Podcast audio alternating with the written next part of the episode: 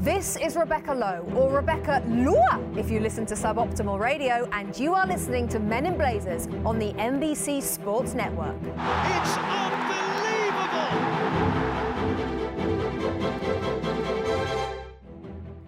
It's Rog. It's Friday, Juneteenth.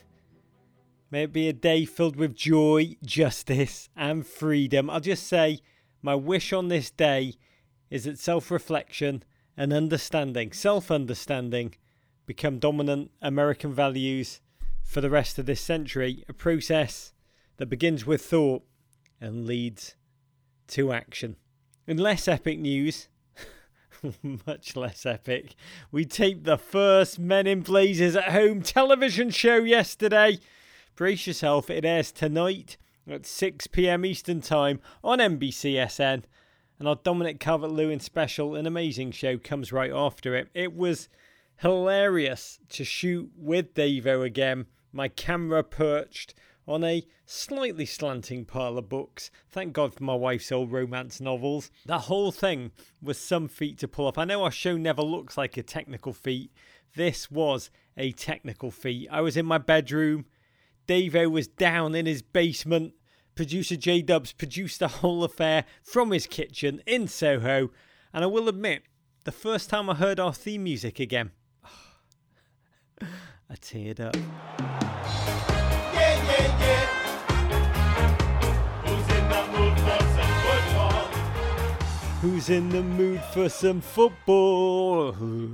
I am. Oh, I am. Am I ever? We had to go an entire day without Premier League action yesterday, an agony which only served to remind me of just how unbelievable it is that we survived the hundred which preceded it. Our patience, though, is rewarded and then some. This afternoon, a tectonic plate shifting clash. Manchester United travel to Tottenham Hotspur to face Supreme Chancellor Palpatine, aka Jose Mourinho. And of course, talking of the dark side, the Merseyside derby awaits on Sunday. War Eagle! Oh, we'll talk about that and more in this episode of WGFOP The Bald. Let's sting it up. The Premier League's Project Restart. Project Restart. Dum dum dum.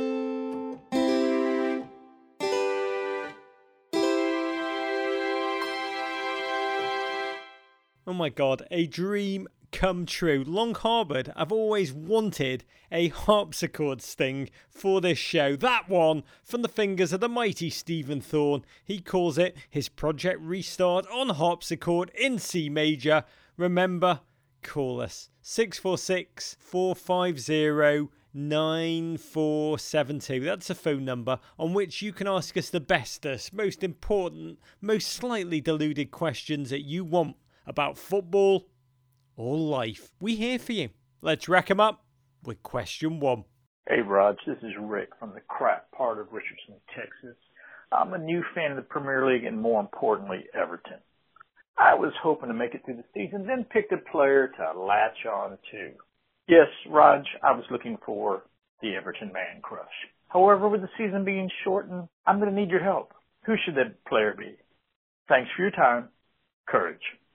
I love this question. It's a reminder that as it surges back into our loving arms, the Premier League has a chance to grow new American fans, and we welcome you, Rick, to Everton Football Club.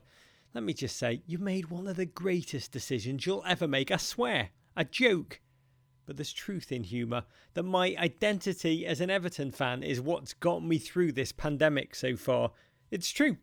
All Everton fans Arsenal fans, to some degree too, have a sense of comfort living amongst chaos and disaster. And when a tiny moment of joy comes, savour it. Take nothing for granted. Minor moments of wonder should be seized upon. Cause for dancing, as if you're at your own kid's wedding. And more than anything, right now, we all want to be around people, places, organisations, nations that live our values.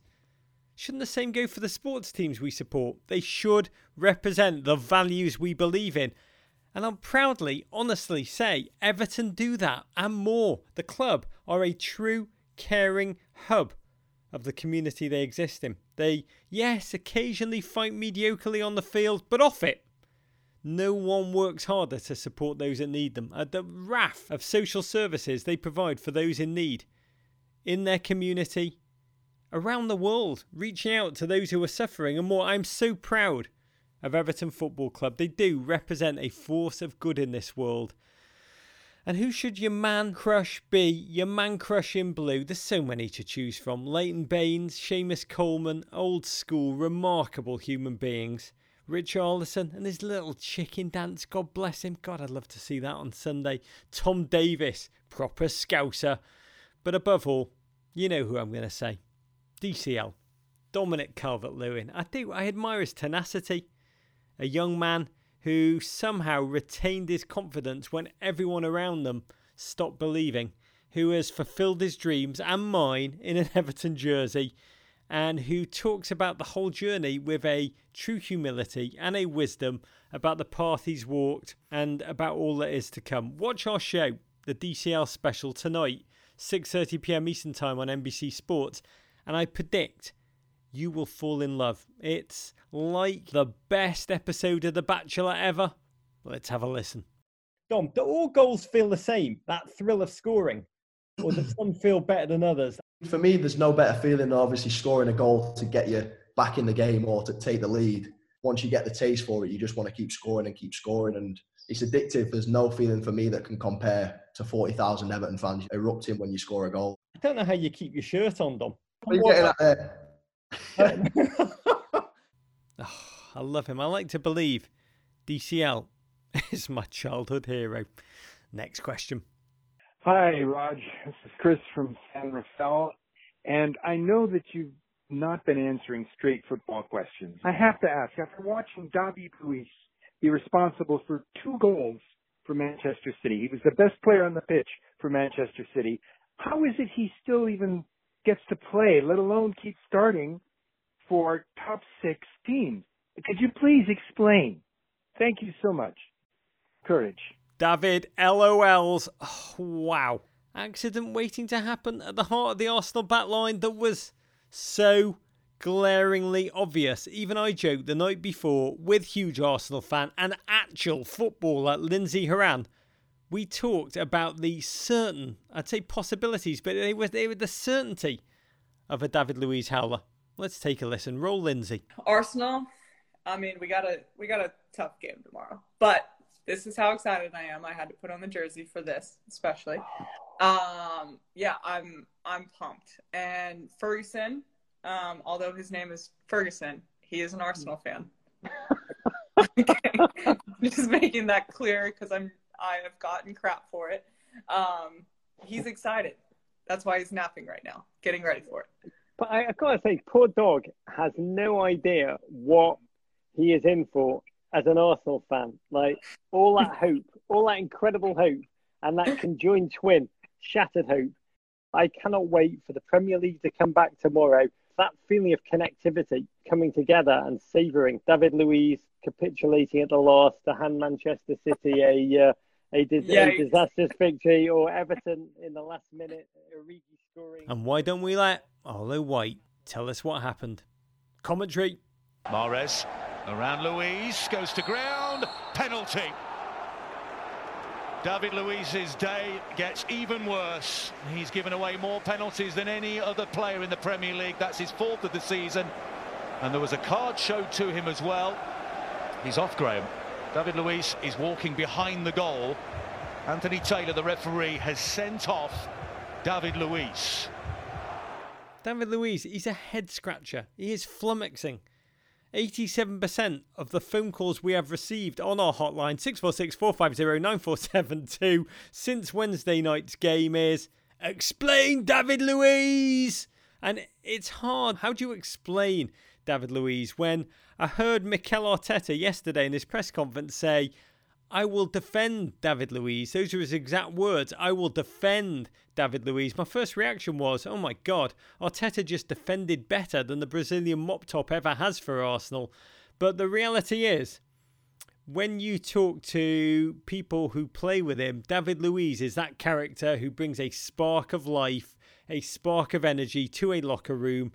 A sport that's not to everyone's taste. Frank Lampard hated that life, hated that energy, got rid of Luiz Pronto, one of his first moves to sweep the Brazilian out of the club A gain by omission for him. And also, I mean, the added benefit for every Chelsea fan watching him drag Arsenal down into the muck. But Arsenal at the time, they needed experience, they needed leadership no matter if it was of the clown car variety, and on form. Hard to remember, but David Luiz does some things, one thing in particular, amazingly well.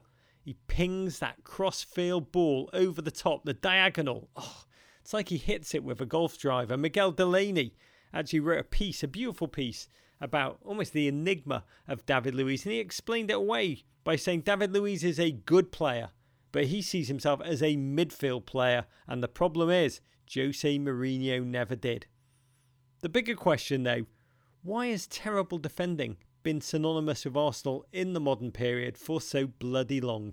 I mean, Sokratis, Mustafi, and on and on, and now they're linked by paper talk to Thiago Silva, 35 year old, once great, but now warning sign flashing Thiago Silva. Do we ever learn? I mean, we do, and the truth is, Centre back is one of the hardest positions to play, technically, tactically, in modern football. There are few world class blokes in that position today. You can understand it by saying the bedrock of league titles are rooted in that position. Virgil van Dijk's arrival, transforming Liverpool, Laporte's injury, and Kompany's departure, throwing Manchester City off the race.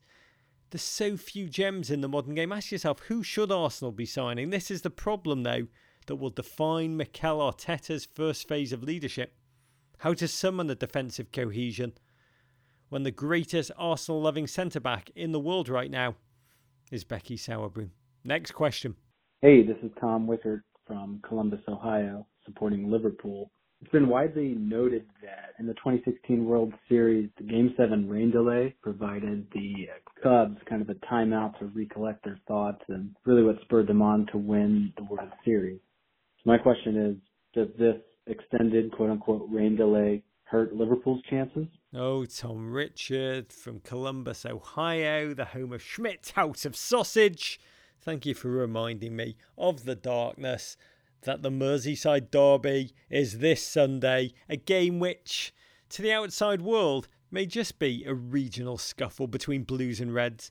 But I have to tell you, growing up in Liverpool in the 1970s and 80s, it always felt like so much more. It felt like nothing less than a savage battle against which I would fine tune my sense of good and bad, truth and injustice, reward and punishment.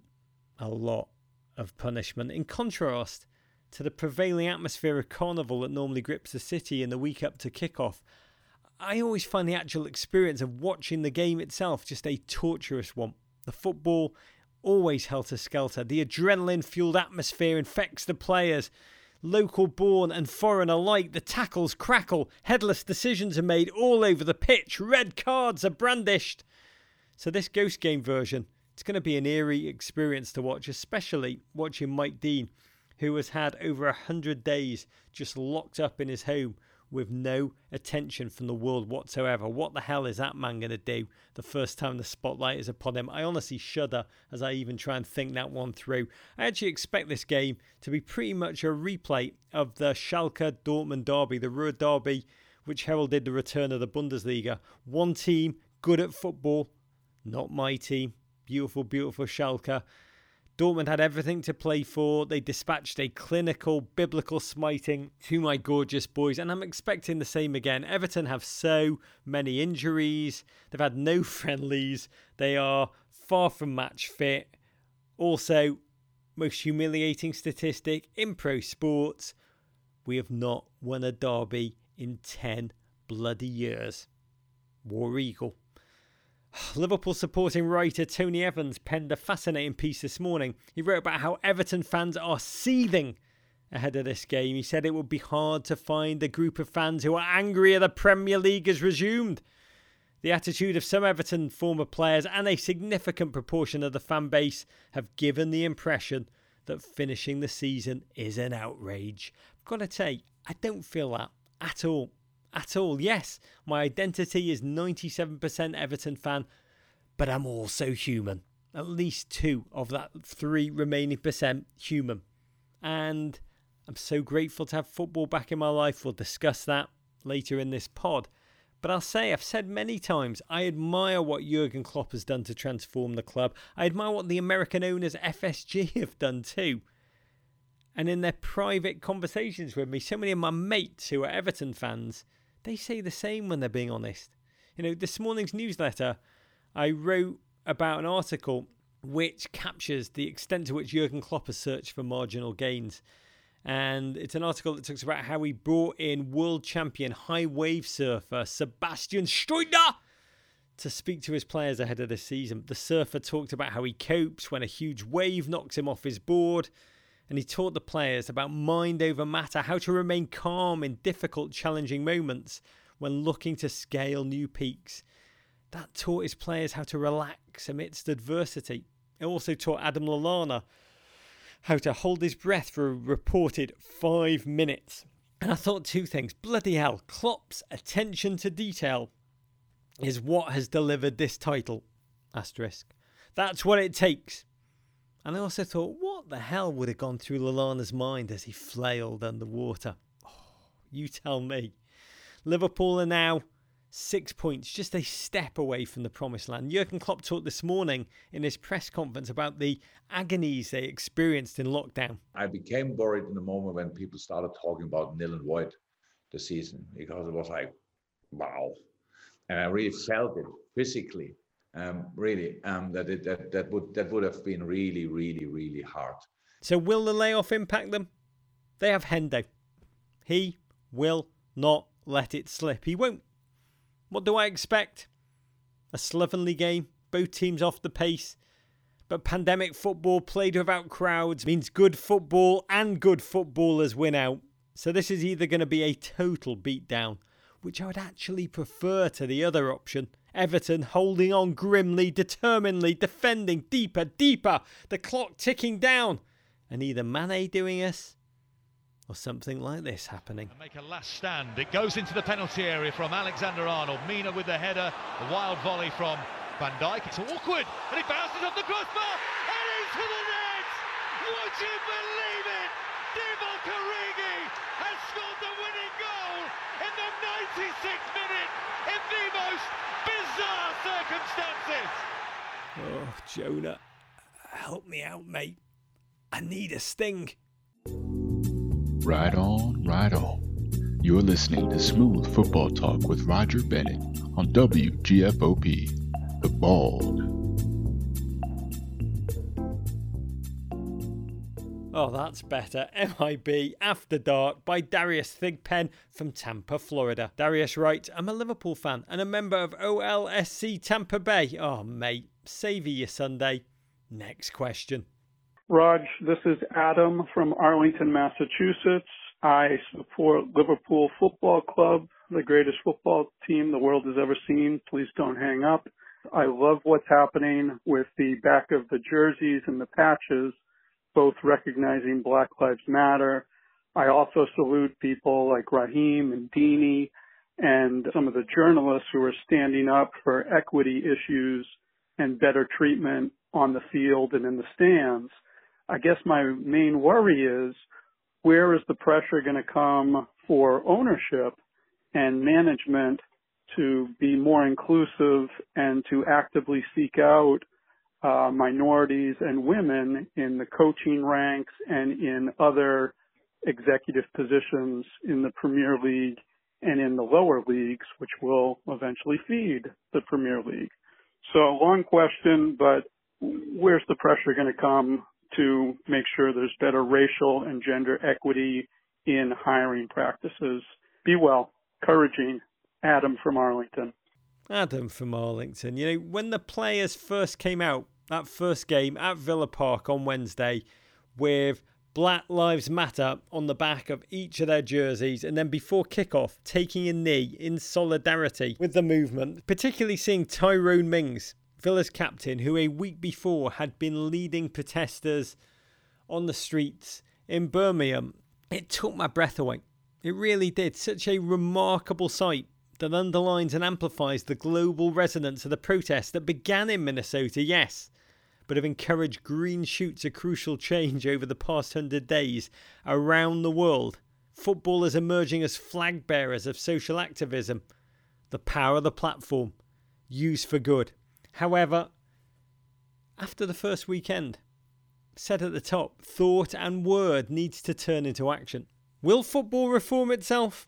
Let's break it down. There is a massive problem amongst fans in terms of racism. I experienced this myself. I posted Arsenal's Black Lives Matter jersey on Twitter and was, I don't know why I was shocked, but I was shocked at the level of hate that flowed into my comments. And I'm not sure, you can still see the tweet. I'm not sure if it's bots uh, that ploughed in or if they're real people. But individuals purporting to be Arsenal fans mostly saying, I'll never go to a game as long as they wear these shirts. And I honestly thought, good, good.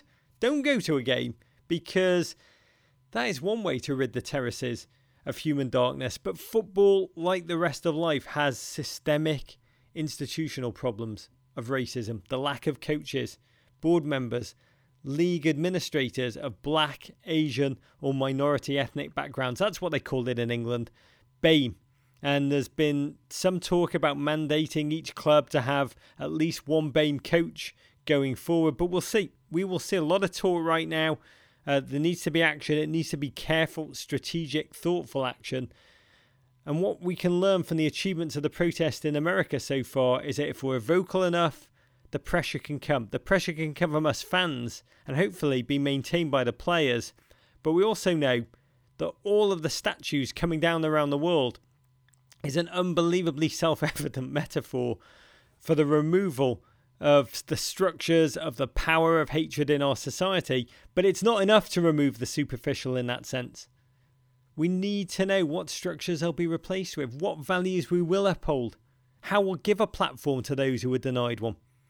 So, a raise a glass to transparency, to active and involved advocacy. Clubs need to dedicate themselves now to investing in their communities and having sustained impact, sustained impact for years and years to come, not just for the first three weeks of Project Restart. One more question.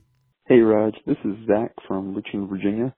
Um, with all the pubs being shut down in my city for the Premier League and with the league restarting this weekend, what can I do to bring the pub atmosphere to my home? Thanks, courage, and up the blues.